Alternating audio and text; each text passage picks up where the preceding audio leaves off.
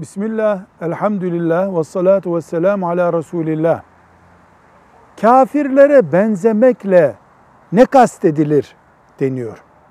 Kafire benzemesi Müslümanın İslam'ın yüceliğini eritmesi demektir. Yani kafirin dini anlayışı İslam'ı eziyorsa, İslam'dan daha farklı bir şeyi İslam'ın içine karıştırıyorsa, Müslüman da bunu benimsiyor gibi oluyorsa yasak olan budur. Yoksa kafir ayakkabı giydi, biz de ayakkabı giyersek bundan bir sakınca oluşmaz.